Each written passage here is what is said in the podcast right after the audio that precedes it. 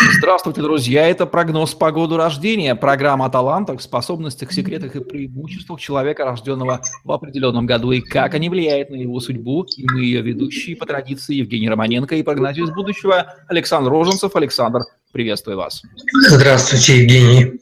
Сегодня у нас в осмотрении восьмое десятилетие 20 века, первое, давшее миру так называемое поколение Y или миллениалов, которые очень отличаются от поколения X, рожденного с 60 по 80 условно год. Какие это люди, 80-ники, мы помним, это десятилетие было насыщено переломными моментами, Горбачевская перестройка, кризис, и все это закончилось фактически распадом, разрушением страны на наших глазах, довершившихся в первые годы 90-х. Какие люди приходили в этот мир, как складывается их судьба, Александр? Это поколение диско. Яркие, яркие, неожиданные, стремительные, эмоциональные, взрывные, импульсивные, ревнивые, страстные, непостоянные и так далее. Это особое десятилетие, насыщенное. Это преемственность 60-х годов. Это поколение 60-х годов, то есть мамы и папы шестидесятники, они зачинали и рожали детей вот как раз в 80-х годах. Это стремительные, непокорные, безграничные, не имеющие пределов в поведении, в эмоциях, в чувствах и так далее. Вспомните, как мы переживали это десятилетие в стране в нашей. Перестройка, то есть э, Олимпиада 80 – это начало, и до чего мы докатились, вы помните, в 89 году это Карабах и все другие события, Спитак и прочее, прочее. То есть это насыщенное, эмоциональное, нестабильное поколение. Восьмидесятникам я никогда не доверял, на них основываться нельзя, они эмоциональные, ревнивые, импульсивные, необъективные, они не видят все картины жизни, все картины мира, поэтому назначать этих людей только можно доверительно, ответственно, индивидуально. Если сам руководитель, допустим, э, тех же 70-х годов, допустим, или даже если 60-х, он уверен, что человек будет ему лично предан, потому что заставлять восьмидесятника системно исполнять то, что ему нужно, это невозможно. Это дискотека. Она яркая, внезапная, стремительная. То есть начало может быть одно, середина другое, конец вообще никому не понятен и так далее. 80-е годы – это яркие, эмоциональные, страстные, возбудимые, плодовитые и так далее. То есть, с одной стороны, мне очень они нравятся, потому что они скрасили наше унылое, серое 70-е десятилетие, очень консервативное, математическое, логистическое. То есть это поколение ярких цветов, ярких эмоций, музыки, эстрады и так далее. То есть я уже говорил, что в это время вышли на поверхность такие звезды, как Уитни Хьюстон, Джордж Майкл э, и так далее, и другие звезды. Это было та же Мадонна, кстати говоря. То есть это было э, экспрессивное, экстравертное, и холеричное, яркое, пестрое десятилетие. Если вы посмотрите клипы или фильмы 80-х годов, вы видите, как одевались люди. Вот как я оранжевая, яркая, желтая, красная, белая, э, необычные какие-то безумные цвета. А вспомните, волосы какие были, какие вихры были. Помните Алла Бугачева, э, Европа, шведская группа, вот эти начесы безумные, э, волосы вот эти вот кошмарные, значит, кудряшки эти все и так далее, эти яркие, яркая косметика и так далее. Вот это 80-е годы, они все такие. Кто из известных людей рожден в восьмое десятилетие 20 века? Прям таких ярких звезд. Ой, их очень много, я даже э, вот так вот не могу перечислить, но если вы посмотрите в интернете, их очень много. Но я могу сказать одно человек, рожденный в 80-е годы, он не понимает, э, куда движется, что ему делать, как ему развиваться, какие отрезки жизни у него существуют. То есть он импульсивно, страстно зачатый, выброшенный в этот мир, внезапно, негаданно, нежданно, и он старается в этом мире осуществить свои планы, очень яркие, спешные, страстные и так далее, безумные. То есть родиться в 80-е годы – это быть популярным, это быть востребованным. То есть у них браки, дети, чувства, страсти, то есть там шекспировские сюжеты очень яркие. Это не мы, семидесятники, однолюбы, консерваторы, стараемся кого-то спасти и так далее. Тут наоборот.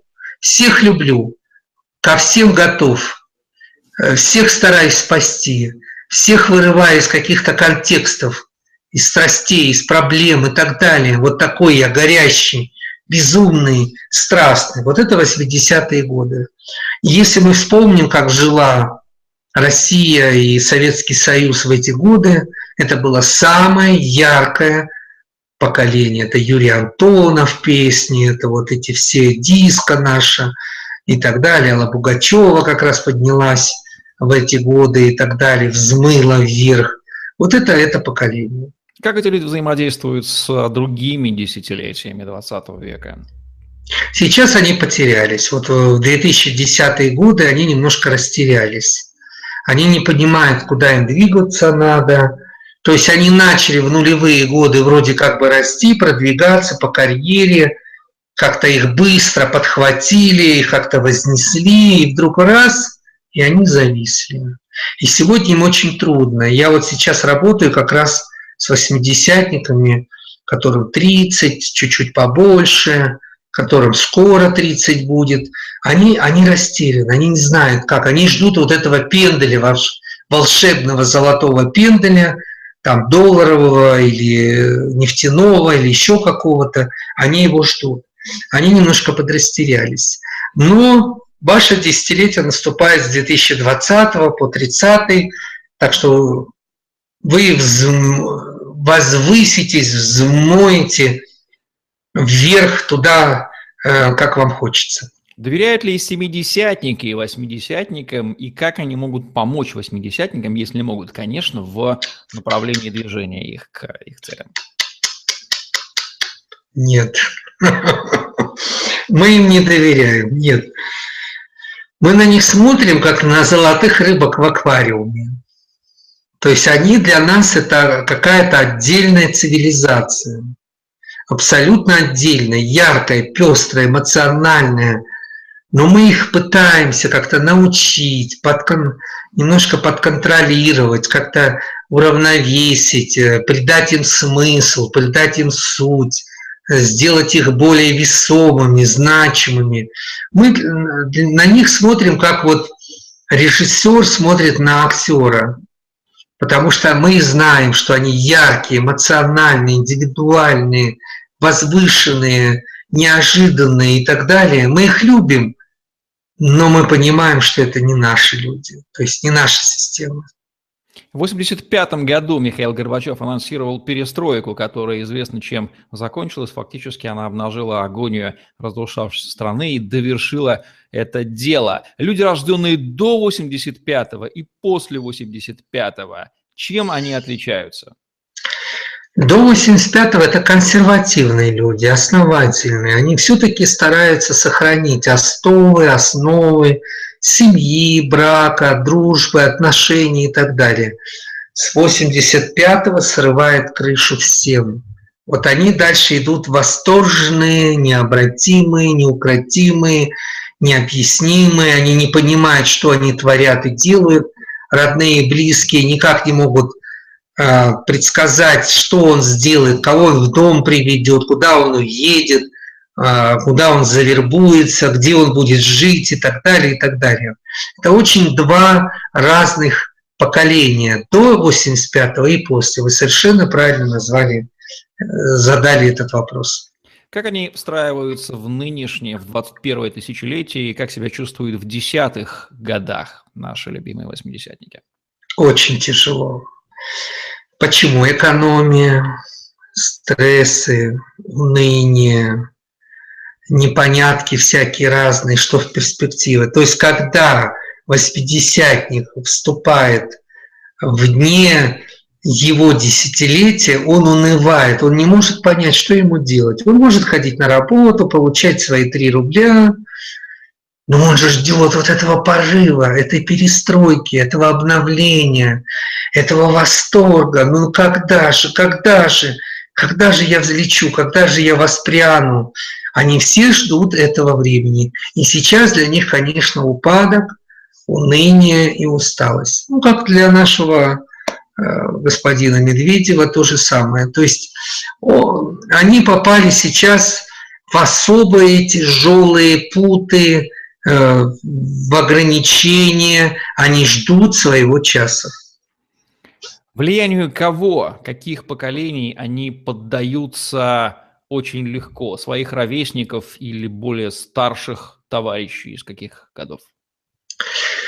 Старше, конечно, это шестидесятники, потому что курируют 80-е годы шестидесятники. Вот мы курируем пятидесятники курируют нас, семидесятников, а 60-е годы курируют 80-е годы. То есть вы поймите, в мире существует кастовое деление эмоциональное, временное на, на циклы. Вы просто этого не знаете, обычные люди.